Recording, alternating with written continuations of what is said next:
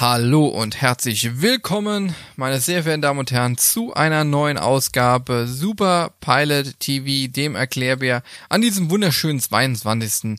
Januar 2021. Ja, ich hoffe, es geht euch wie immer gut oder immer noch.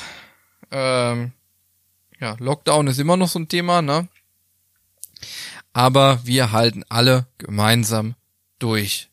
Ich habe äh, heute wieder ein schönes Thema mitgebracht und zwar gerade was jetzt Corona angeht, äh, sind ja viele, sind ja einige Firmen insolvent gegangen.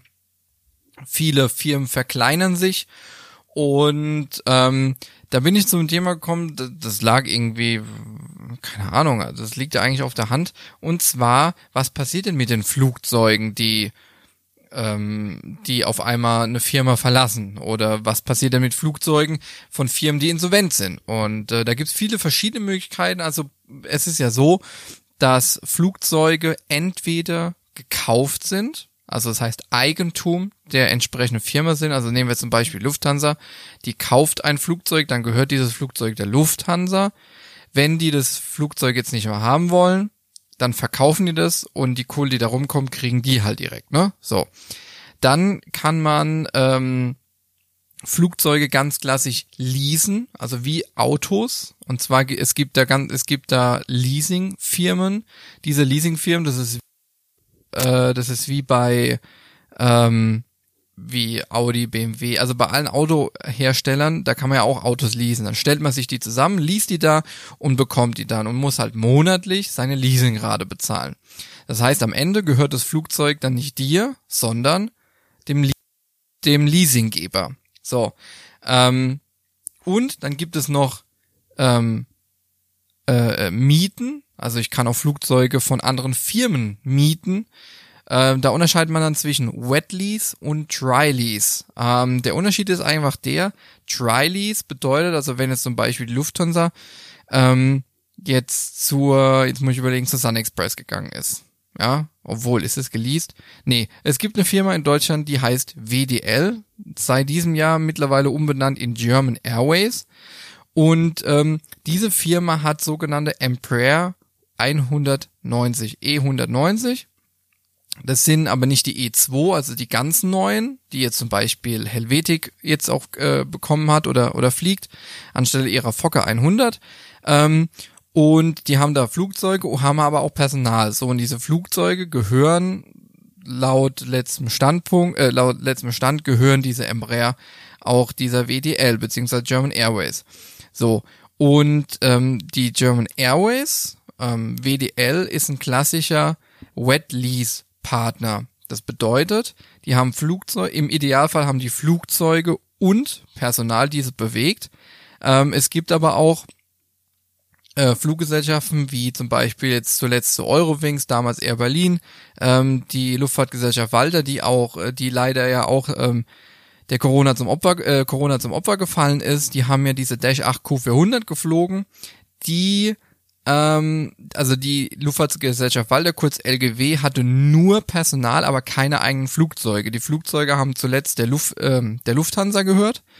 Das heißt, ähm, die Luft, äh, die, die LGW hat für die Lufthansa beziehungsweise für Eurowings Flüge durchgeführt, meistens innerdeutsch. Und äh, das heißt, die Eurowings hat das Personal angemietet und hat aber das Fluggerät zur Verfügung gestellt. Umgekehrt geht's aber auch so, dass du jetzt ähm, eine Firma hast, die nur Flugzeuge hat und die ähm, verliest die Flugzeuge, was wir ja schon gesagt haben, und da redet man von Dry Lease. Dry Lease bedeutet immer nur das Flugzeug ohne Personal. Wenn man von Wet Lease, also Wet wie nass, ähm, Wet Lease spricht, dann ist es immer Flugzeug und Personal kauft man ein und bezahlt dafür. Und so ist es eigentlich in der, ist es jetzt beispielsweise auch bei dieser German Airways, bei, bei äh, WDL. Die sind ein klassischer Wet Lease Partner. Die fliegen für einen, wenn man zum Beispiel jetzt im Sommer eine höhere Kapazität an äh, Sitzplätzen braucht, man hat aber ein oder zwei Flugzeuge zu wenig, dann ruft man die an, sagt, pass auf, für ein, zwei Monate brauchen wir Flugzeug plus Personal. So, das heißt, das ist alles schon mal zusammengefasst.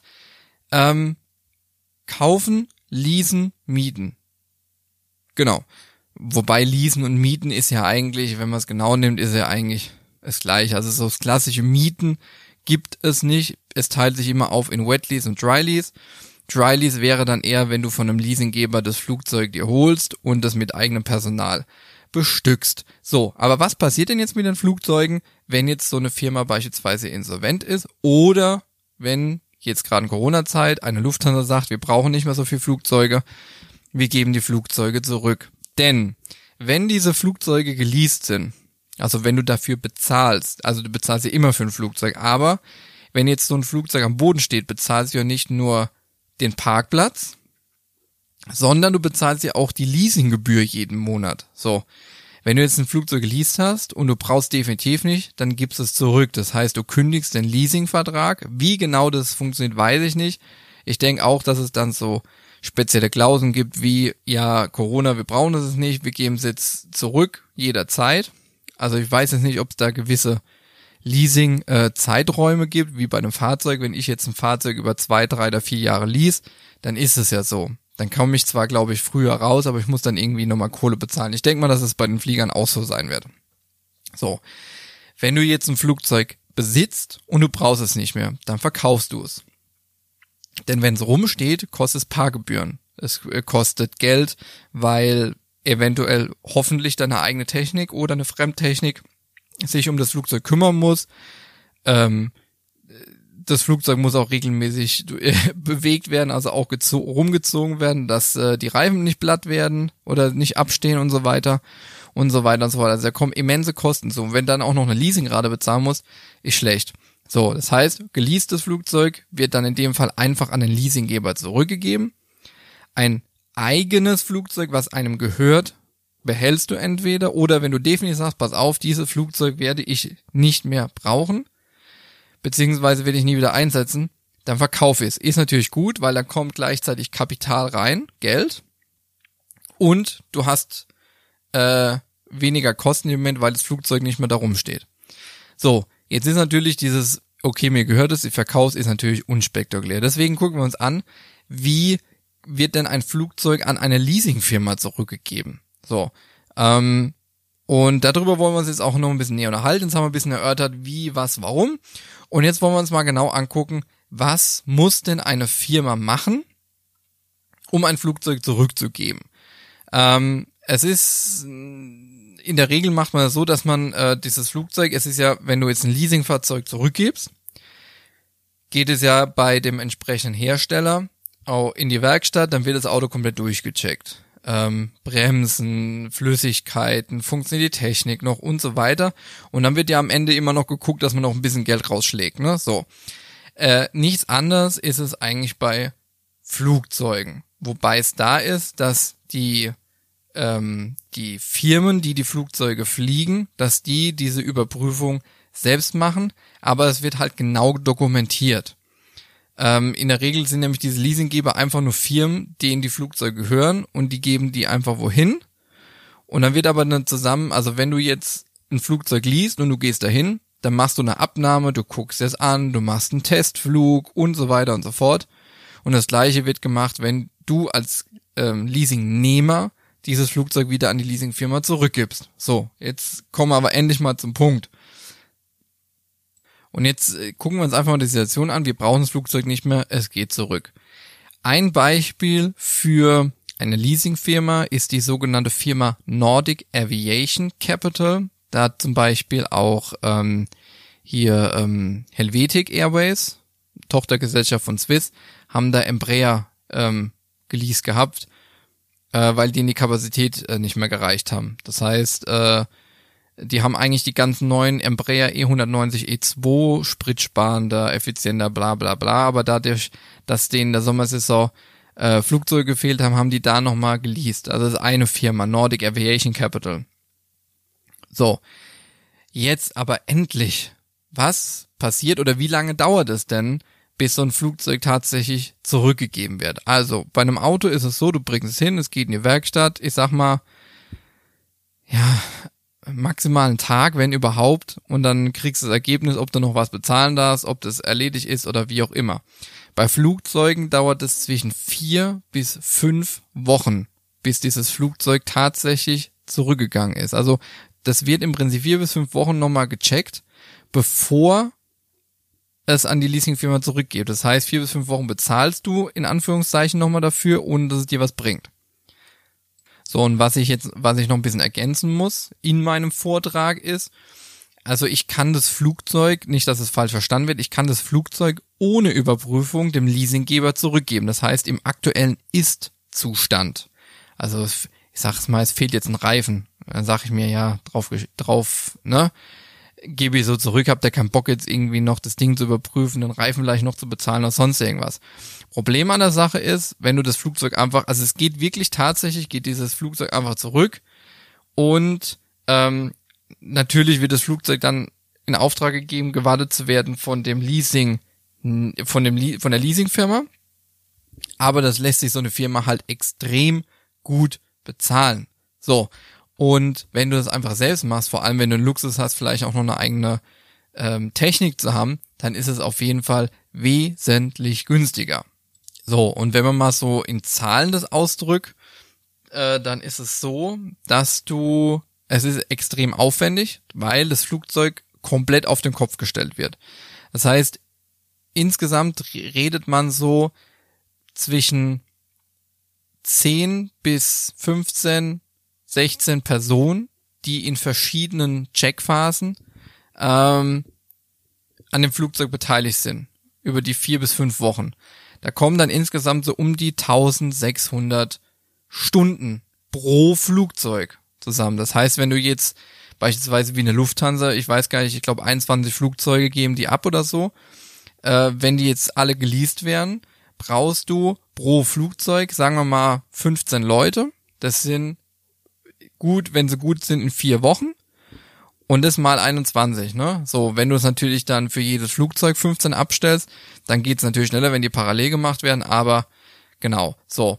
Und ähm, und dabei ist halt, so ein Flugzeug ist ja komplex. Das heißt, wir reden hier nicht nur von, ja, ich sage jetzt mal, wenn das Flugzeug jetzt vor, äh, das Flugzeug Leasing-Auto wird vom TÜV abgenommen, ist es nicht so. Also du, wir reden hier von ähm, von Elektrikern, die die Elektrik checken, von Flugzeugmechanikern, äh, von Flugzeugbauern. Also solche Leute sind da dabei und checken das eben komplett durch.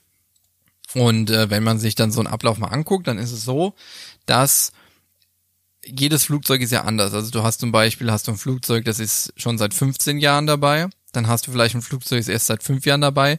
Das heißt, es, ist älter, das andere ist jünger. Und für jedes Flugzeug gibt's halt sogenannte Zyklen. Ja, es gibt C-Checks, D-Checks, also da wird immer unterschiedliche Sachen gemacht. Und dann gibt's ja für jedes Bauteil am Flugzeug gibt's ja eine maximale Zeit, bis es ausgetauscht werden muss. Egal ob es noch, wenn du es anguckst und draufhaust und so weiter, noch gut ist. Bei der Luftfahrt ist es so, Safety First, wenn der Zyklus abgelaufen ist, sage jetzt mal zwei Jahre, dann wird dieses Teil ausgetauscht und wenn dieses Flugzeug hauptsächlich nur rumgestanden hat, dann wird es ausgetauscht. So. Und ähm, es gibt halt, es gibt Checklisten für diese Abnahme und beginnen, äh, beginnen tut man erstmal damit, erstmal alles aufzuschreiben, was an dem Flugzeug kaputt ist. Also es beginnt von von kleineren Dellen bis vielleicht größere Mängel, dass jetzt wie gesagt ein Reifen kurz vorm Abfallen ist oder ein Reifen sogar fehlt und so weiter. Also wir reden dann von Kratzern oder halt wirklich starke Beschädigung an, an der Struktur, wo du sagst, hm, ob du das dann, äh, ob, du, ob das Flugzeug nochmal in die Luft gehen kann, weiß ich nicht. So, es wird jede Schraube an diesem Flugzeug wird überprüft, ob die verrostet ist, ob die irgendwie vielleicht schon kaputt ist oder sonst irgendwas.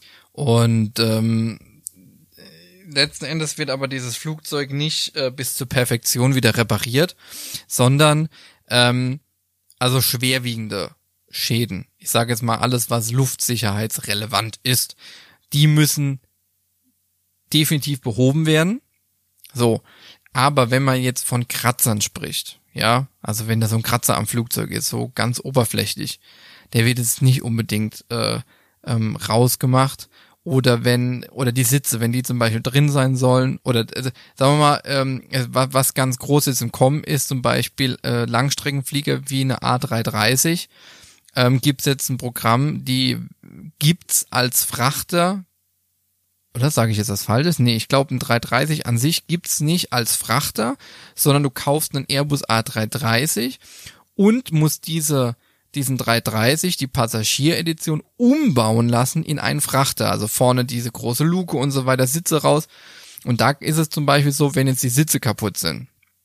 Ja, die musst du nicht reparieren, weil wenn die jetzt beispielsweise an DHL gehen, DHL äh, will ja jetzt ihre 300 durch, durch Airbus A330 tauschen, ja, äh, wenn da jetzt zum Beispiel Passagiermaschine jetzt die Sitze kaputt sind, ja, und die DHL kauft das Flugzeug, aber äh, schmeißt die Sitze eh raus und alles, was da drin ist, was für Passagiere ist, auch diese Overhead-Panels, wo die, wo die Koffer, die, das Handgepäck reinkommt, äh, dann muss es nicht behoben werden, weil die Sitze fliegen eh raus, ja. Also es muss dann auch immer mit einem eventuell künftigen ähm, neuen Besitzer, beziehungsweise natürlich auch mit der Leasingfirma wird sowas dann abgesprochen.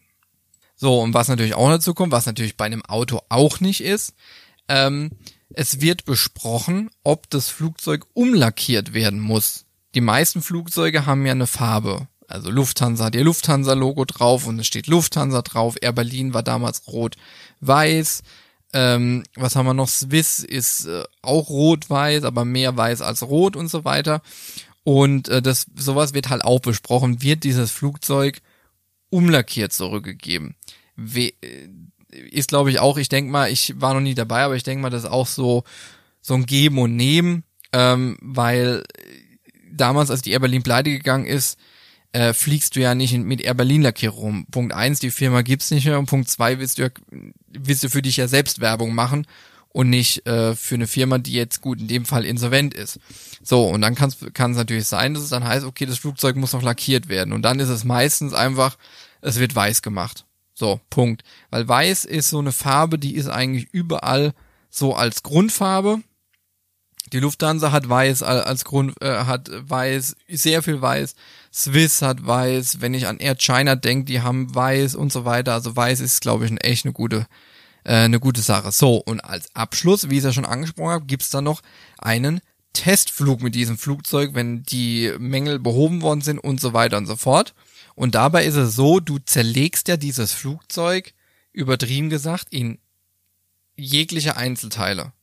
Triebwerke werden rausge abgeschraubt, das Flugzeug wird aufgebockt, die, Re die Reifen werden abgemacht, Verkleidung werden abgemacht und so weiter und so fort, Elektrik gecheckt und so weiter. Es wird ja wie jede Schraube umgedreht und dann muss dieses Flugzeug wieder zusammengeschraubt werden. So.